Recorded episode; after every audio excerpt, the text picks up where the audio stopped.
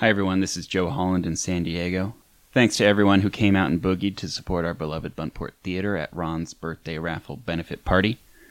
If you're in Denver, we're hosting another special event this weekend at the Underground Music Showcase called Cover Story, where performers will share a story and then play a cover song to go along with it.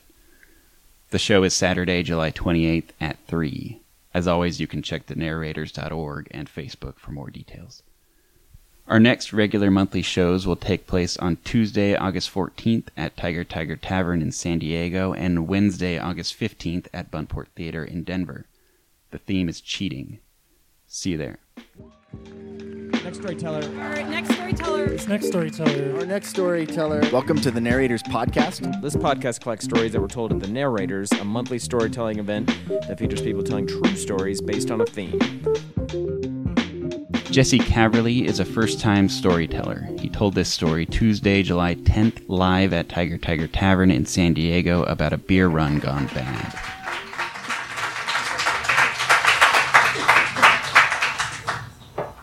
So,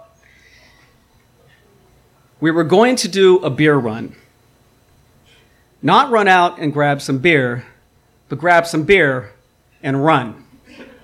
You know, a beer run!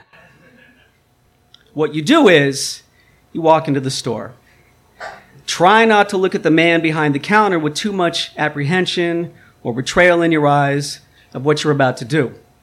Casually, cool as a cucumber cool as the other side of your pillow, you pick up a six pack, or in our case, 40s. You look like you're walking to the front to pay for it. Hopefully, you look old enough to buy, because if you don't, the man behind the counter is going to be a few seconds ahead of you with his suspicions breaking the surface. And then you catch your boys in the corner of your eye, looking for that signal, that subterranean telepathy that criminals who've operated together for even a little bit of time should share and then you run. Because there's more than one of us, in this case three, the odds are good at least two will make it. But I wasn't in the store. Because I was the only one with a set of wheels, I was the fourth, the getaway driver, of a hatchback two door. Tiny little thing, which means we got to get two of my guys into the back seat and then slam back the front seat so the passenger, the front passenger seat for the last guy to get his ass into the front before I peel off, with an angry 7-Eleven man behind the counter giving chase. So there's not much forward thinking going into it. It's a beer run. It's an American tradition for teenagers, mostly male, that is rooted somewhere between rite of passage and stupid shit boys do. An elixir of teenage bravado, lack of resources, or access to the better things in life, aka ghetto economics and boredom. That boredom. What do they say? Idle hands are the devil's playground? I'm reminded of an experiment done in the 70s that's been enjoying a popular resurgence lately called Rat Park. To para describe, there were two sets of rats in two different cages. Both cages had two water bottles each one with pure water, the other one laced with morphine. One cage was a playground, resplendent, with wheels to run in, tubes and tunnels to scurry through, cedar shavings on the ground. There was shit to do in there, you know? But the other cage, not so much. Nothing to do really but guzzle that sweet, sweet morphine water. So, what do you think happened? Naturally, the rats that were in a stimulating environment that called their attention to interaction and activity consumed much less of the morphine. The rats in the barren cage, of course, drank themselves to death.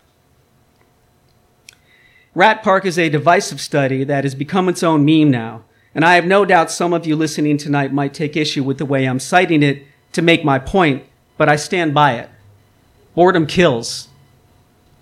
Add in the aforementioned lack of opportunity, or representation for some, and you've got dumb kids plotting a beer run at 11 p.m. on a Tuesday. Rat Park didn't have much else to offer us. Out of my three compatriots from that night, one would rat out the other over a shooting on the west side.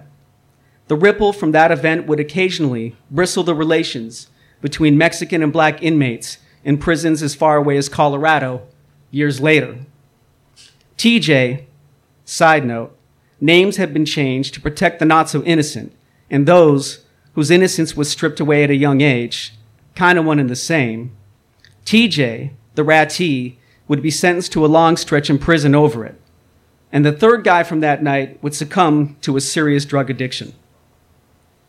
So there I sat, around the corner in the shadow of the 7 Eleven, the engine running, waiting for the boys. For some reason, I thought I had time. I was adjusting the rear view mirror, which didn't need to be adjusted. But hey, I was not taking any chances. I was being thorough. And then, bam, there they were. RJ and AC, again, name changes, squeezed into the back seat with a quickness. TJ was getting into the front as I started to gun the car. He still had one leg out, hopping on the ground as we barreled out of the parking lot. He was shouting at me for, to slow down. He was, for a few moments, on a real life hamster wheel in real life Rat Park, foot pumping away, trying to break the rhythm, snap free from a painfully obvious joke, and jammed his big ass into my small car. Once he slammed the door shut, there was laughter from the back seat. But not for long. Suddenly, we were lit up by the headlamps of what seemed like a monster truck behind us, apparently giving chase. I'm sure it wasn't a monster truck. I'm sure it was just a regular truck, jacked up a little, with headlamps and knobby tires. But things can become magnified when you're on adrenaline. So for a moment, it seemed like we were being followed by a fucking monster truck with headlamps as bright as the sun and shit. Is that a gun rack in the back window with a fucking gun? My compatriots were black and brown. The monster truck screamed racist white dude. I can only imagine what he was thinking with this Good Samaritan street justice bullshit that he was on. The beer run had become a beer chase. I felt like I didn't have much time before the possibility of this guy memorizing my license plate happened, which is perhaps a ridiculous worry for me to have in the moment. But again, the telescoping of perception when adrenaline is vibrating through your frame like gangbusters cannot be underplayed. And I was always known as the overly cautious one, the analytical thinker who sometimes let that get in the way of just getting away with it. We shot past the apartment complex we were kicking it at. We're sure as not fuck stopping there with Yosemite Sam on our ass. Maybe he wouldn't follow in, but if he did, who knows what would have happened. The street we were on had a few curves before we would hit a T. So there's not even a stop sign that I could run. And getting into a protracted race with this guy? For all I knew, he was Smokey and the Bandit right now, on his CB radio calling in friends. All right, I said. When I hit the apartments, I'll kill the lights and park. Everybody get the fuck out and vanish, and I'll wait and see if he follows. When I hit the T, I made a sharp U turn and gunned it, facing the truck. I swerved halfway into the truck's lane and flipped my brights on. The beer run was now a chicken run. But I'm not trying at all to claim that I was a badass. By no means was I really going to play chicken with the Good Samaritan in his fucking monster truck. I was barely a few seconds in his lane before I swerved back into our own. But it was enough. The boy screaming, Oh shit! Me whipping past the truck, around the curve, swerving into the apartment parking lot, into a space, lights killed, everybody pouring out of the car like rats escaping a flood. The bigger lesson found in Rat Park is the age old classic the haves and the have nots. The way this is reflected in neighborhoods across America is by design, it's deliberate. Argue otherwise with me, but I stand by this point as well. If you drive down 40th Street far enough, all that affluence on display, the well tended yards of lush grass, luxury cars and driveways, the occasional pair of stone lions guarding the gate to a three story Victorian house that's been remodeled with all the modern amenities. If you drive down far enough, the money disintegrates into pennies on the dollar, clapboard homes and liquor stores and empty lots choked with weeds, the privilege, the advantage, the grandfathering in of the next generation, the good schools, the good jobs, the good food, the artisanal, small batch, Guyana sourced, locally roasted coffee. None of that shit is there, just water laced with morphine. The neighborhood we were in was stretched to a snapping point along a two lane highway. Rent was low. Aspirations were lower. Train tracks nearby that rarely hosted commerce or souls moving from point A to point B. Street lights were yellowish or blinking like the irritated eye of a city suffering the collective PTSD that poverty inflicts. When I emerged from my car, the night air was rich with jasmine and sweltering hot. I was confident the Good Samaritan had wisely decided to not flip around and follow us into the apartment complex.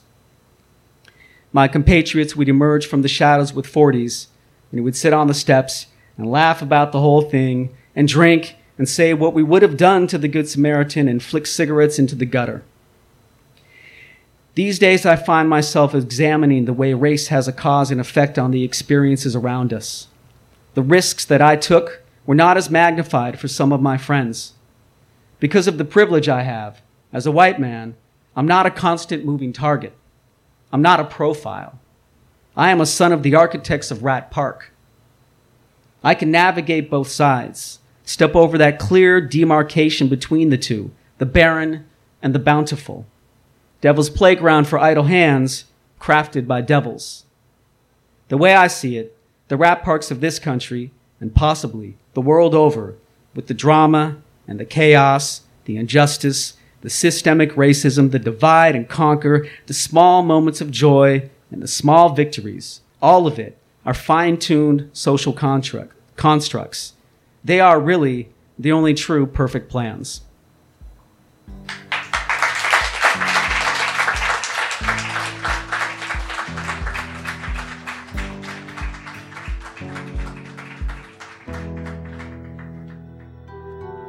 The Narrators is produced by Robert Rutherford, Mary Robertson, Aaron Rollman, and me, Ron Doyle. Our assistant producer is Sydney Crane. Our theme music is by Whalehawk, and our founder and executive producer is Andrew Orvedahl. A very special thanks to our amazing sponsors Illegal Pete's, Sexy Pizza, From the Hip Photo, and Renegade Brewing Company. If you haven't already, please subscribe to this podcast on iTunes, Stitcher, or your favorite podcast app. And join us at one of our live monthly shows, which take place every second Tuesday of the month at Tiger Tiger Tavern in San Diego, California, and every third Wednesday of the month at Buntport Theater in Denver, Colorado. Both shows start at 8 p.m. and are always free to attend. You can find us on Facebook or Twitter, and for past episodes, photos from our live shows, and a list of our upcoming events and themes, please visit thenarrators.org. Thanks for listening.